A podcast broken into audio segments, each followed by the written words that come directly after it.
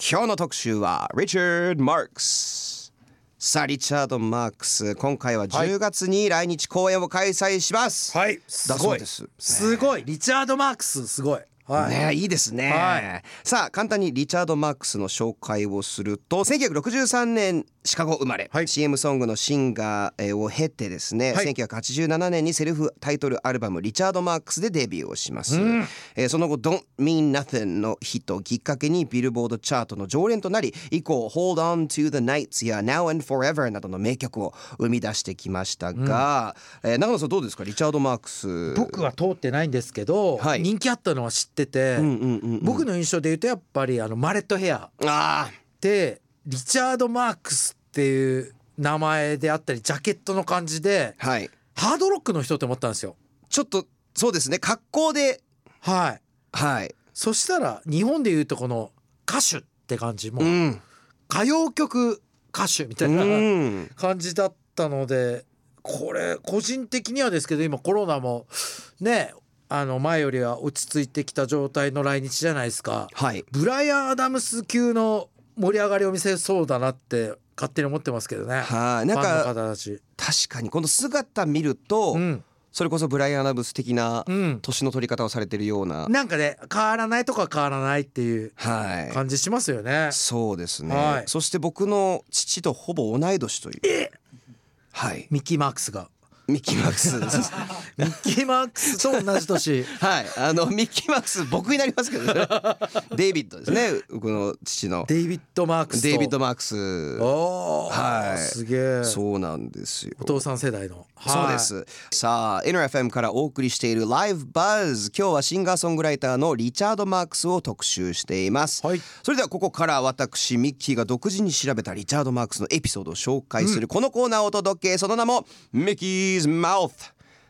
さあ行きましょうまず一つ目のポイントこちらです、はいリチャード・マークス生まれた頃からスターおどういうこともう彼は生まれたその時からスターなんですえ。あのまずですねもう音楽一家です。あの父がですねジャズピアニスト編曲家、映画音う楽わテレビ音楽コマーシャルソングを手掛ける作曲家でもありうわとても有名な、えー方なんです、うんディック・マークスですね、で母は元歌手のルース・マークスうでわ後になんとリチャード・マークスのバックシンガーを務めるうことになわる素んですけど敵ですね本当素敵なんですよね。はで、えー父がですね、まあ、そういうコマーシャルジングルって言われる、はい要はそういうジングル、まあ、コマーシャルソングとかを、うんあの作って提供する会社を持っていて、はいで5歳の頃からその歌をリチャード・マークスが歌っていたと、うんうん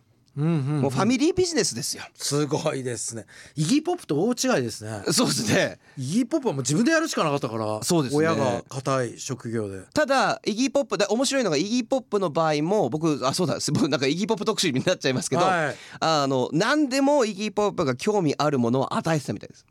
前回ね特集したはいイギー・ポップは,、あそうなんだそうですそうですドラムセットを初めて買ってもらってっていうのがあるんですけど、なんかそう考えるとこれロックの秘密ポップスの秘密ではいハングリーから何々ってみんな言うけどそれヒップホップとかの世界わかんないけど、うん結構ロックとかこういうシンガーソングライターって甘やかされてる人多いですよねそうですね実はうんうんうん、うん、反抗的なこと言ってるけどみたいな、ありますねはいまあねこんであのまあイギー・ポップはそうやってドラムセット買ってもらったんですけどリチャード・マークスはもう仕事をしてたとすごい子役からスタートってことですねこれ素晴らしいすごいですね芸能一家さあはいそうです、はいそれでは2つ目のポイントいきましょうこちらですリチャードを発掘したのはあのライオネル・リッチーえはいそうなんですよそうなんですかはい、リチャード、まあ、大きくなって、うん12年後ぐらいですねさっきのコマーシャルソングからうん17歳の時にデモテープをこう結構いろんなところに送ってってたそうです、はいで、えーそのデモテープの一つを入手したのがかの有名なライオネル・リッチはあそうなんですリチャードにスター性を感じて直接電話したんですって、うんで「ロスに来て運試ししたら?」って言って誘ったのはあいいと思うよみたいな感じででロスにあの行ったリチャードがですねリッチのヒット曲のバックシンガーとして歌うようになるんですええ一緒に歌おうぜってこれがリッチーデュオって呼ばれるようになるぐらいすげえこのライオネル・リッチーとリチャード・マークスの関係性っていうのはすごく大事な、まあ、リチャードにとってはこの大スターになるきっかけでもある人物だったっていうっもう師匠に近いですよねていうことですよもうね。認められてそうなんですよめちゃくちゃ自信もついただろうし、うん可能ライオネル・リッチーですよっていう名刺はすごいですよねはい売れてない時にすごいですすよごねいですよねまあリライオネル・リッチーがここまでしたと言っても過言ではないでしょうねはいや本当にそうだと思います、あでまあ本当リッチーもあのすごくリチャードを買っててうん可愛がっててというかあのそこで3つ目のポイントになるんですよ。はいはい、3つ目のポイントがですねリチャード・マークスは有名になる前にケニー・ロジャースを支えていたと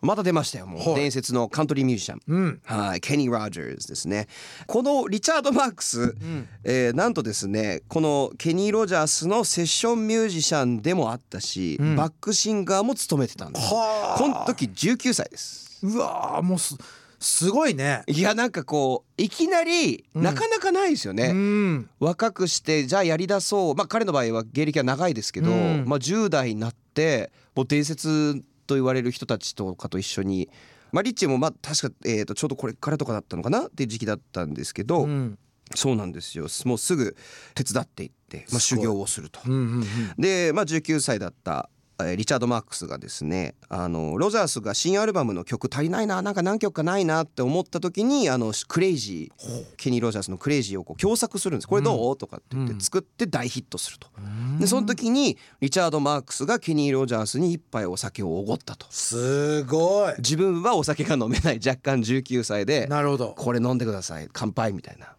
でも偉いなって思うのがさ、はい5歳からやっててでまあすごい環境にはいるけど、うん普通だったらもしかしたらもっとこう調子に乗っててはい、なんで俺がメインでうんやんないんだよとかなりがちだけど、はい、ちゃんと修行を積んでるよねい。やそうですねねえね普通俺が俺がじゃん19歳とか、偉いななんか真面目ですよね。なんかすごい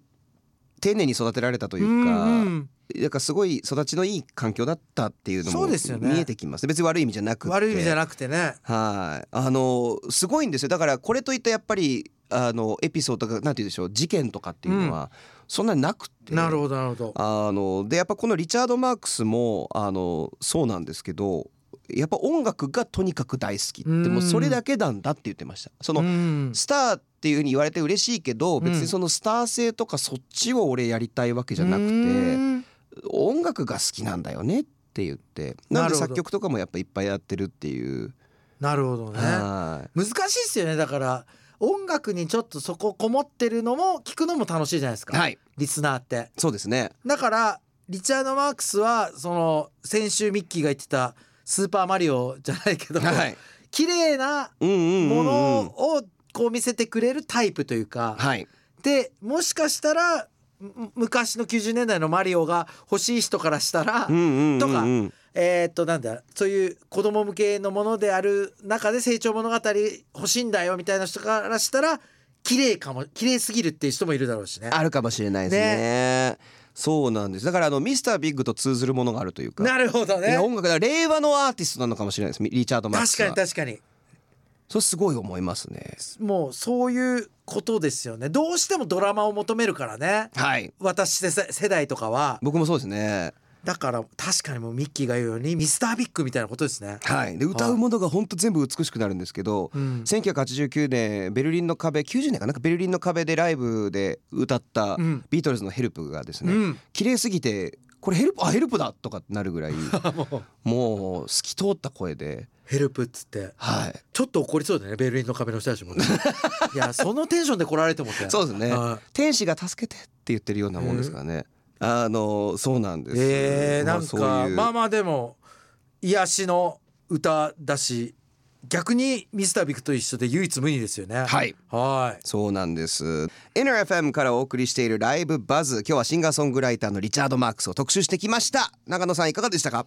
なんでしょうねあの90年代の音楽が好きでとかライブバズ始まった時言ってて、はい。ですけどちょっとこう我々さらに遡っていってるじゃないですか、はい。のも好きじゃないですか、うんうんうんうん。なんか最近気づいたことがありまして、はい。 2000年代のザ・ストロークスとかでロックとかって一区切りしたって思ってたんですよ僕ずっと。だけ、ど今考えたら自分が好きなオルタナティブがロックを終わらしたんかなみたいなほう。本当のエンターテインメントのはいだから僕ねこういうリチャード・マークスがロックかとか置いといても楽しいワクワクうんうんうん、うん、こういうのが最後のなんかロックの楽しいエンターテインメントだった気がしちゃってすごい聞いててほっこりしてしまいますねああなるほどだバからラードもアップテンポも含めいわゆる90年代ロックとかオルタナティブでまあ一回幕が閉じて別のうんロックが変わったっていう、なんかあれで息吹き返したってみんな言うけどニルバーナとかではいその80年代とかのビッグなサウンドを取り戻したとかいうけどあれは言い方きついけどもうロックを殺しちゃったというかもああうなるなほんどか思うねあれはもうレクイエムに聞こえるねあニルバーナってロックバイさよならっていう、あそうです ねまあカート・コバーンのことも考えても、うん、でストロークスとかはもうなんていうの「スター・ウォーズ」でいうとこの最近の三部作というか、 はいなんかやってんねみたいなんうんうんうん昔のファンからしたらあ別にいいんじゃないという123「スター・ウォーズ」の123、あの2000年代シリーあズそっちのああれはなんか往年のファンって熱く怒ったじゃないですか、はいだけどもう789ははいもうやっててみたいなそうですねでも789が出た頃に123が評価されるようになりましたからねあその評価っていうのはどういう